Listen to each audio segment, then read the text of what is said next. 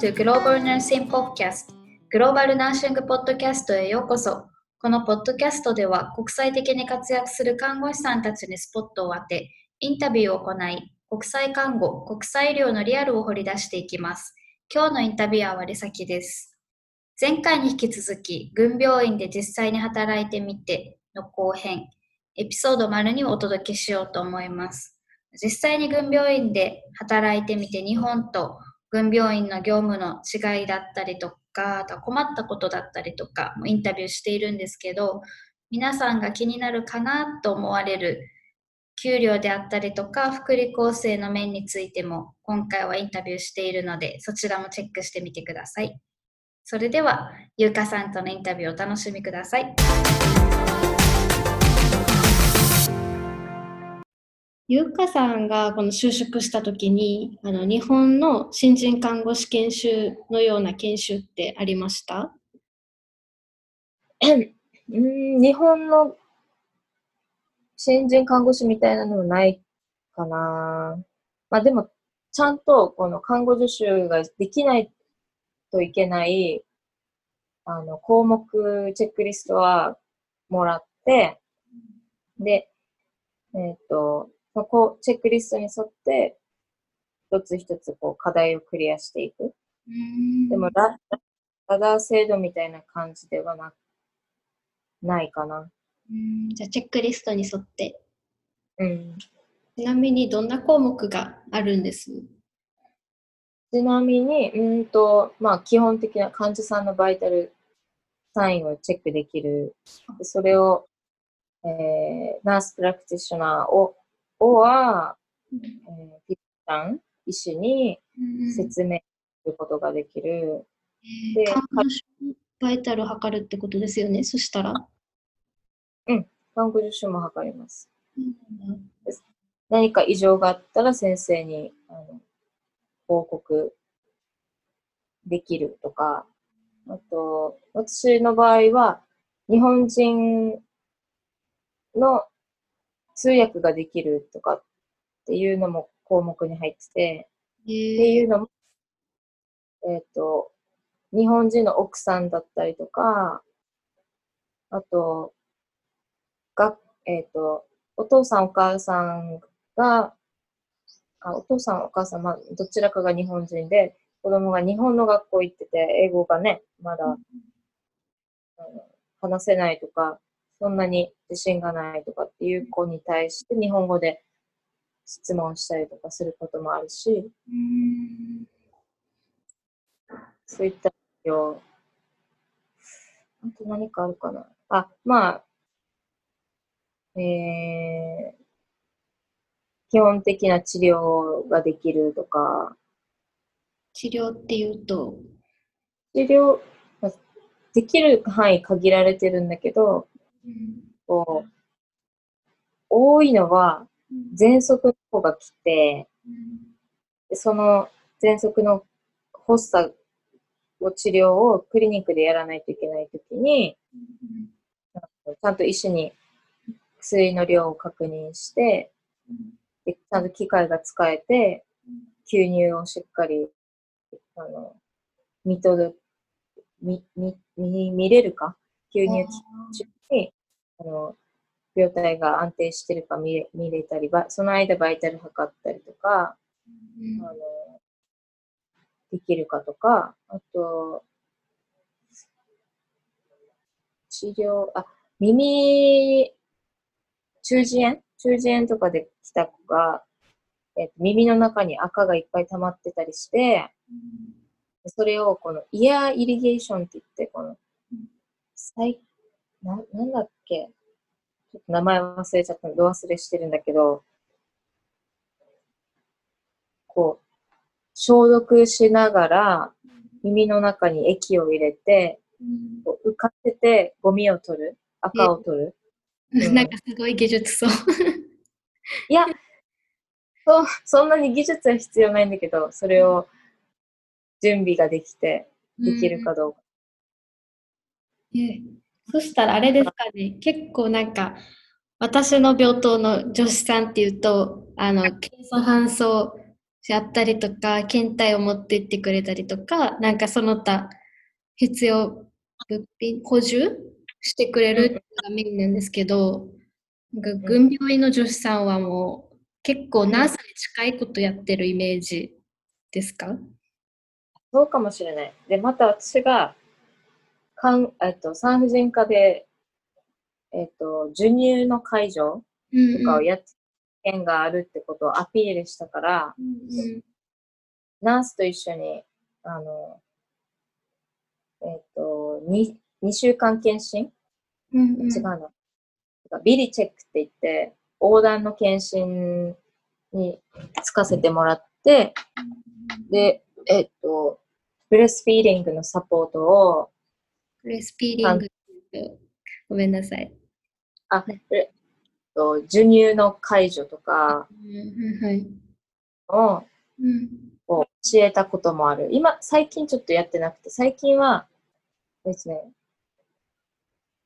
lactation nurse、lactation consultant っていう、うんアメリカにも、日本にもあると思うんだけど、授乳のプロがいて、えーその方が採用されて今、小児私の小児科にいるから、その方がメインで今は教えてるんだけど、いなかった時に、こう、なんか、授乳の介助ちょっと見てほしいとかって言って呼ばれて、うんナースに呼ばれて行ったりとかしてた。うんそうなんだ。うんそしたらもう、日本でやってた経験をアピールしたら、あの、そういった看護師がやるようなこともできるかもしれないことですかね。実際できてたから、やっているから、あの、まあ、クリニックのこの、なんボス、えっと、行っている方たちの許可がもらえれば、全然させてはもらえるかもしれない。うんそうなんだ。うんもうなんかあれですね、想像してる日本の看護助手とは全然違う、業務内容が聞いてたら。そうかもしれない。うんまあ、あとは、クリニックっていうところもあるし、病棟じゃないから、日々のお世話とかっていう面に看護助手さん関わってるわけじゃないから、っていうところもああると思うけど、もし病棟とかで看護師助手として働くんだったら、やっぱり、正式、全身正式に参加し、あの入って、うん看護師と一緒に入ってとか、あとおむつをあの交換したりとかするかもしれないけど、またそことは違うね、環境だからできてるのかもしれない。うーんだけど、いいですね。なんか、いろんなことができるってのは、やりがいもあるから。もうちょっとね、最近このブレスフィーリングサポートに入ってないから、ちょっと赤ちゃん見ると可愛いし癒されるから、うん、うん、やりたいなーって思ってああ、そっか。アピールはしてるんだけど。めっちゃアピール大事そうですね。このあ軍の病院とか、アメリカのアメリカか、アメリカの方たちとやる、働くときには。うん。うんうんまあ、時間の範囲内でできるんだったらやらせてもらえるかうも。ーん。OK あとは、うご、あの、働いている中で文化の違いとか価値観なので困ったこととか苦労されたことあります？ああ、もうね、コミュニケーションかな、一番は。うーん。今、うん。ゆうかさん、ゆうかさんが働き始めた時って、うん。結構話せてた感じですか？それ、いや、そうでもない、全然。なんか、片言。今でも多分片言。スピーキングって難しいから、うんだからまだまだ課題いっぱいあるなって思うんだけど、うんこう特にもううん医療機器の説明とかっていうのは簡単にしかできないからうん難しい。これは誰か教えてくれます？教えてもうん、教えて、しっかり教えてくれるっていうか、まあ、どんな感じであなたなら教えてるっていうのを聞いて、説明、やっぱり人それぞれ教え方ね、違うし、発音とか、こう、フレーズも、やっぱり、もっともっと聞いて、こう、自分の中に飲み込まないと説明って難しいから、まあ、ある程度、こう、何説明用紙がついてるものに関しては説明用紙読みながらやったりするけど、例えば、吸入器？吸入器の説明。ここに顔、顔にこのマスク当てて、で、7秒間、こう、薬をプッシュした後に7秒間吸って、離さないようにしててねとか、なんかそんな感じで説明はするけど、あの、多分、相手も、あ、この看護師さん日本人だし、っていうのもあるから、きあの、分かってて聞いてくれてるけど、はいはい。本当に簡単にしかできないから、多分、ちゃんと、一応説明書はしっかりまた読んでくださいねって言って、あかで、不安、なんか、久しぶりに、あ、これ説明しないといけないって不安な時とかは、あの、やってもらったりとかして、その英語をもう一回聞いたりとか、それの繰り返し。なんかもう復習とインプットとアウトプットを繰り返うんし繰り返し。繰り返し繰り返し。あれです、なんかこのうん医療英語とかそういうのがわからないときって、あうんうんの一緒に働いてるアメリカ人スタッフって困ってるときとか、ちゃんとフォローってしてくれますか？優しく。うん、あの、聞けばみんな答えてくれるし、まあうん、手が空いてたら助けてはくれるけど、最低限自分ではやろうと思ってるから、まあ、質問内容、こう自分、私が患者さんに質問してて、わからない単語とか、ね、例えば、起用歴ありますかとかって聞いたときに、こう、ん？この起用歴聞いたことないとかっていう時があるから、えー、スペルちょっと教えてもらっていいですかって言って聞いたり、で、それをパソコン上パソコンに向かって、向かいながらタイピングしながら聞くから、うんうん調べて、あ、このことかって言って、それをパソコンで打ったりとか、うんうん。これね、パソコンがあるから便利だけど、そっか、すぐ、すぐ打てる。そうそうそう。うん。なんまか、あ、あとは、ゆっくり、え、ちょっと早いなって、会話早いなって時は、うんえ、ちょっと、あの、ゆっくり話してもらっていいですか？とかは言う。あ、あの、アメリカ人スタッフにってことです？うん。うん。だし、うん患者さんにも。うん。うんドクターとの、うん。はどんなです？あの、コミュニケーション？でも、ドクターも私が言わんとしてることは、キャッチしてくれるから、うん。なんか、あと、うん、この、看護師経験があったからこそ、こう、私が、なんか逆に、患者さんに聞かれた質問をこう答えたけど、うんうんこれでよかったかな、これでよかったですかね？って、こうい一応伝えておきまし、伝えちゃいましたっていう感じで言ったら、そうだね、うん、全然、あの、あの、間違ってないよ、いいと思うよとか言ってくれたり、へえ優しい。結構基本優しいかも。うん結構あれですかね、聞いたりとか相談しやすい雰囲気ってことですかね。そしたら、あのドクターとも。うん。はある。えーすごいですね。そうなんだ。やっぱり、この、ガス、落ち着いてるっていうのが一番かもしれない。ああ、確かにそれはあありそうですね。日本のクリニックだったらやっぱり、ひっきりなしに患者さん来るから、うん。まあ、なんだろう、一人の患者さんに対して細かく見れない時とかも多分あるだろうし、うん。医者もちょっと切れ気味になったりとか、ね、ありますよね、日本だと。ってる。うん、そんなのはそんなにないかな。そしたら、あとは、あの、平均的な給料とかって聞いていいですか？今日は低いです。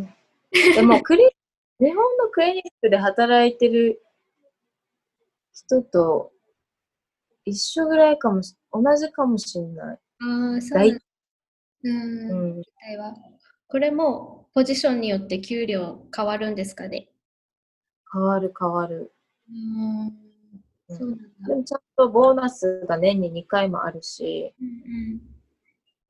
んうん。あの、その面では、うん。まだ、うん、いいと思う。なんかうんクリニックによって、日本の場合、ボーナスないところもあるよね。あ、そうなんですね。クリニックがちょっとわからなくて。うん。えー多分個人個人営営業とかしてるクリニックさんとかは、あったりなかったり、変動があったり。うん。そしたら、ボーナス保証されてるのは大きいかもですね。大きいですね。うん。うん。あれはどんなです？福利厚生？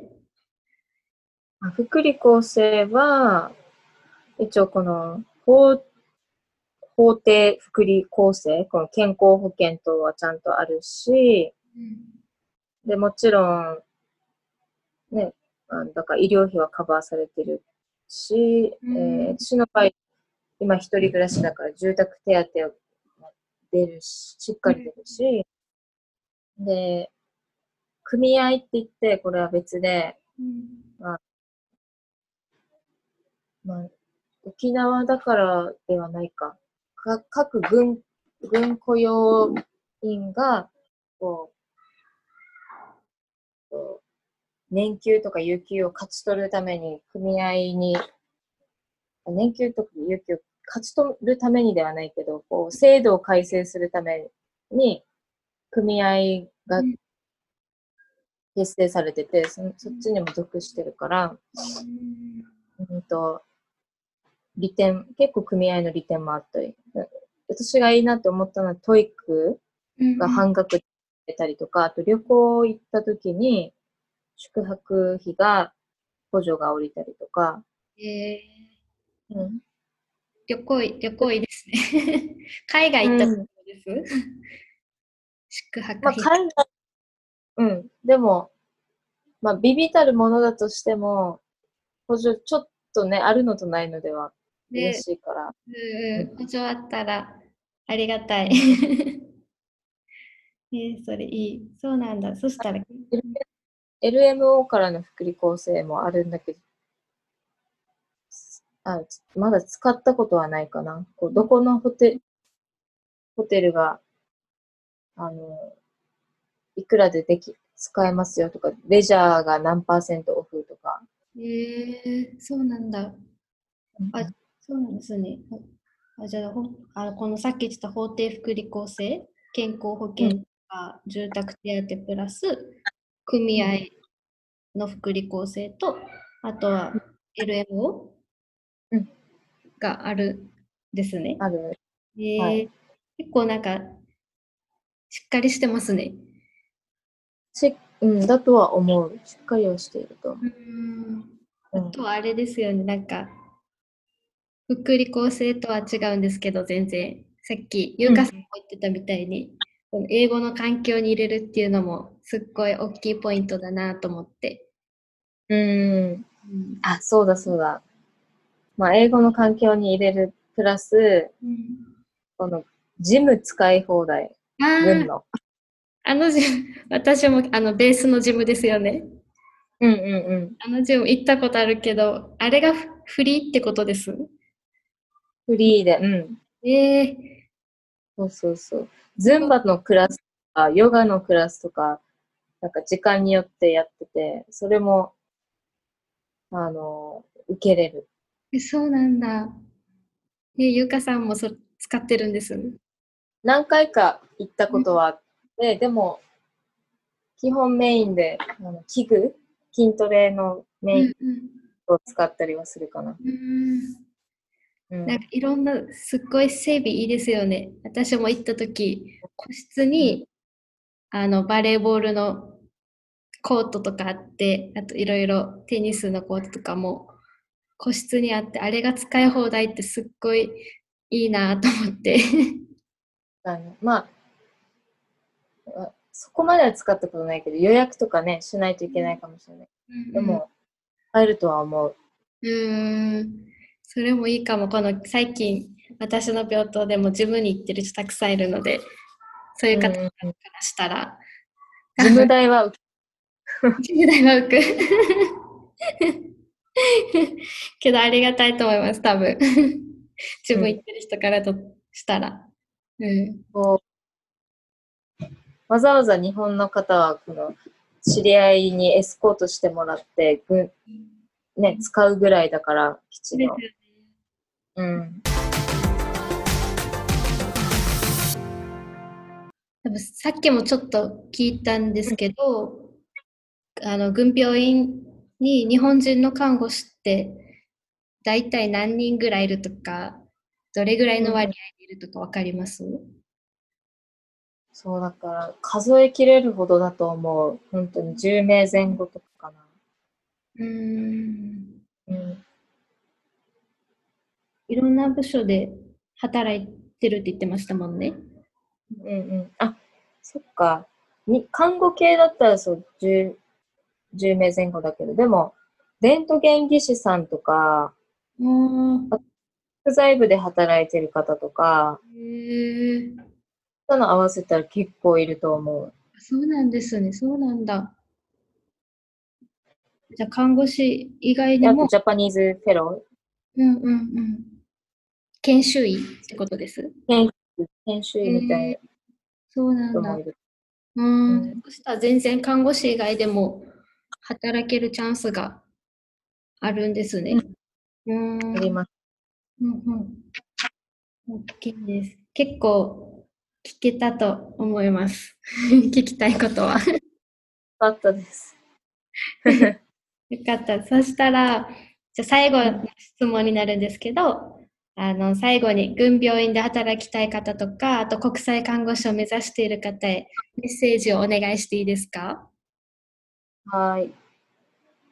えーっと、まあ、簡単に、こうね、あの、言えば、興味があれば、ぜひチャレンジしてみてくださいっていうのと、うん。登録してみて、あの、とか定期的に LM を除いて情報を見たりとか、うん。っていうのが多分大事かなと思って、チャンスは自分から掴みに行った方が早いから、確かに待ってても来ないですもんね。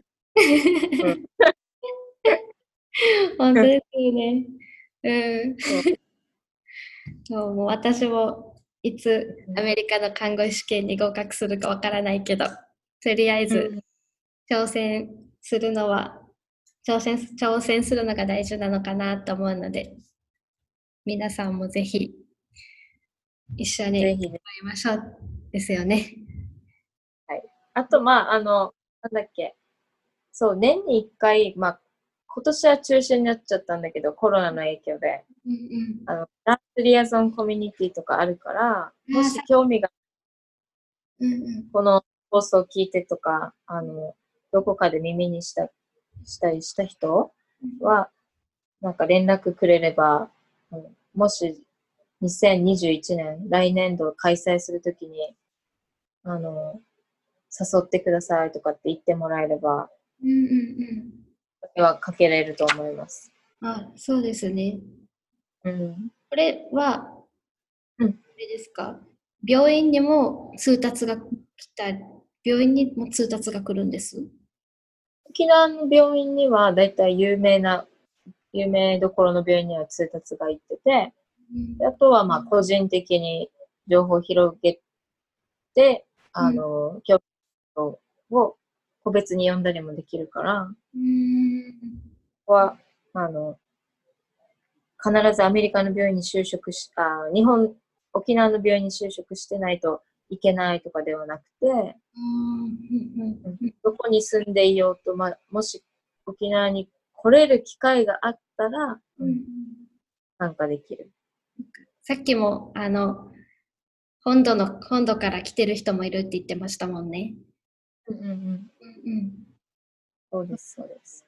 そうですね。じゃあ、興味がある人は、ちょっと声かけてもらってって形で。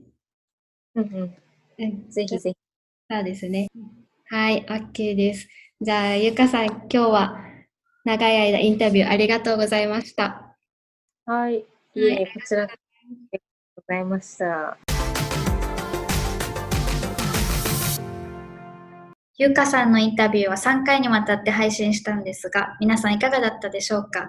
軍病院で働くまでの過程、アプライ、広報や面接内容、あとは実際に軍病院で働いている様子を、ゆかさんの体験談と他の方の事例を交えながら詳しく話してくれたので、とても貴重な情報だなっていうふうに思います。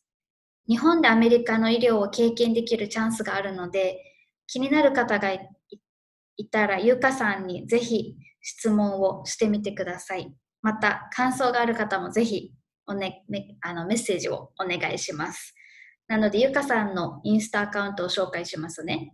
ローマ字でチャレンジドットアンダーバーアカウントと検索してもらえれば、ゆうかさんのインスタに飛ぶことができるので、そちらで質問や感想のメッセージをぜひぜひお願いします。次回8月も新しいエピソードを配信予定なので、そちらも楽しみにしててください。それでは、See you soon!